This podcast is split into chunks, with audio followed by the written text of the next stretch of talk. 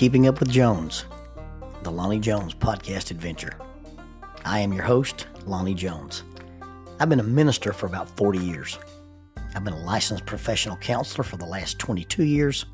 I also am an adventure educator and an avid outdoorsman. I volunteer as a police chaplain and have been assigned to a SWAT team for the last 28 years. Our life has been full of wonderful and interesting experiences, if not outright adventures. Our life also has been full of just the mundane, and I've come to find out that every day is an adventure. I used to write about these things in a little article, and now we've decided that instead of asking you to read those things, we're just going to let you listen to them. We're going to take the simple experiences of life and talk about facts, concepts, and applications. One caveat about the facts is that sometimes we're going to tell you things exactly the way they happened. Every now and then, we're going to tell you the way people have told us they remember them happening with a little bit of embellishment. It's all in good, clean fun, and it's for entertainment and education purposes. In any case, we hope you enjoy keeping up with Jones.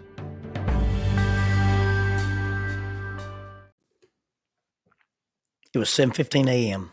it was pretty cold. I was 25 feet off the ground in a white oak tree.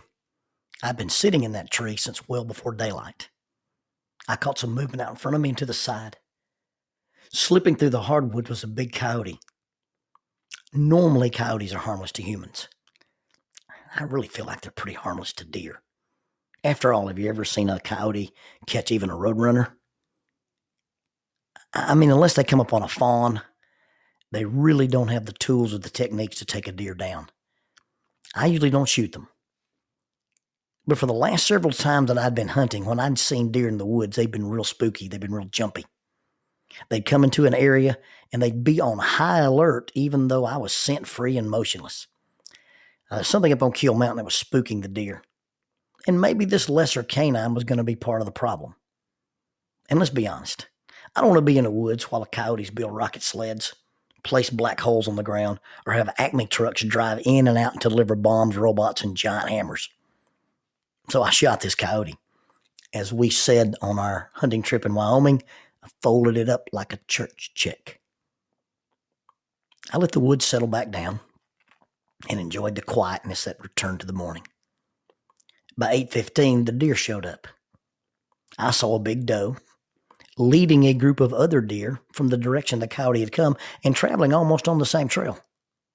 This deer in the lead is what we call a matriarch doe. They're older, they're wiser. Typically, you've got to be careful with a matriarch doe because they're very suspicious. You got to fool their eyes and their ears and their nose. If you get caught with the nose, with the eyes, or with the ears, you're in big trouble. They're going to alert everything in the woods. They're going to blow and they're going to leave. As this deer came walking out into my area, she paused. She froze up and she looked straight in the direction of the dead coyote. She stomped her foot.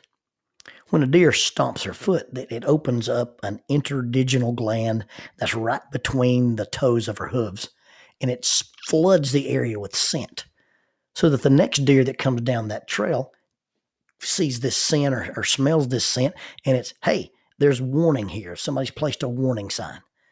This deer began to stomp her feet. Then she moved downwind of the dead coyote. She put her nose in the air. She put her nose to the ground. Then she moved in a circular pattern and moved upwind of the coyote. She even approached it cautiously and got close enough that she actually nudged it with her foot.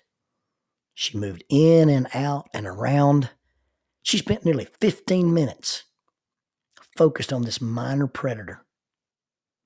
On its best day, that would not have been a match for her. Couldn't have run her down and couldn't have overpowered her, especially not by himself. Yet the whole time she was focused on this dead coyote, I was watching her.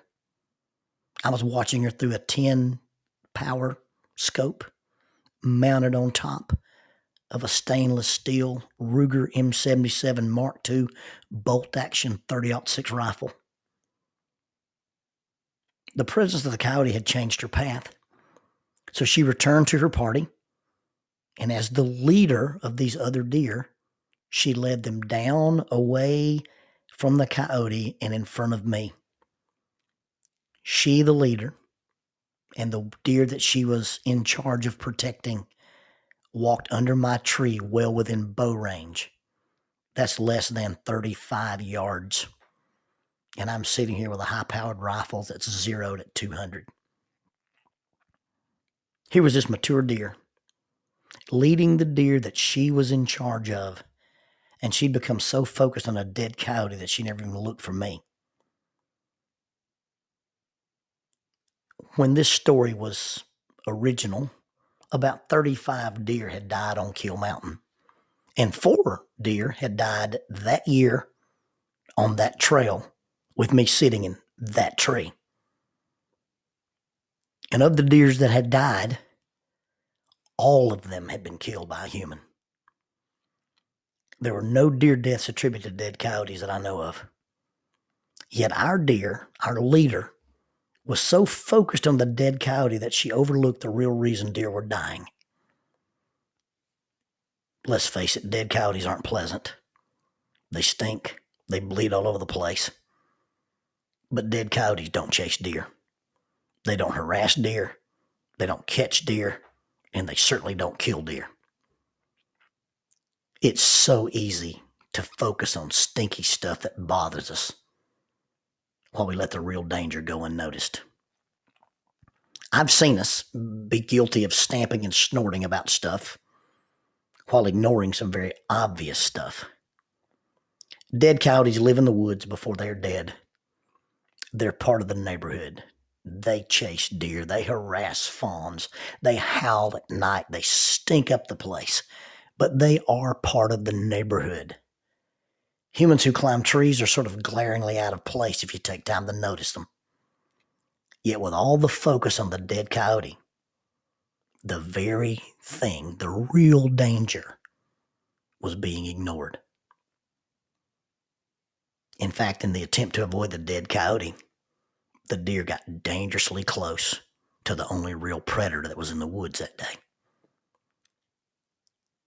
We've let our country become focused on some dead coyotes. Now, I'm not saying that they're pleasant. Uh, it, it, it, they're stinky, nasty, awful things. Things that happened, things that didn't happen, things that should have happened, things that shouldn't happen. But we get so focused on those things that we fail to actually realize where the danger is. You see, the danger to our country, the danger to our families, the danger to our homes, the danger to our lives, and the danger to our souls are not some of these stinky things that we get all torn up about with different narratives and different beliefs and different opinions and different agendas. The thing that's really a danger to us as a country as leaders, as parents, as families. The real thing is a real predator. The Apostle Peter wrote and said, Be sober, be vigilant, be serious, be watchful, because your adversary, the devil, walks about like a roaring lion, seeking whom he may devour. You see, the real enemy of peace, the real enemy of fairness, the real enemy of justice, the real enemy that makes lives not matter is evil. Evil manifested in the form of selfishness or selfishness manifested in any form of evil you want to choose. And if we get so busy stomping and snorting about the dead coyote and we ignore the evil that is present trying to take our country, trying to take our lives, trying to take our souls, then we make the error of the dead coyote. I'm Lonnie Jones. This is Keeping Up with Jones. Thank you for following our podcast.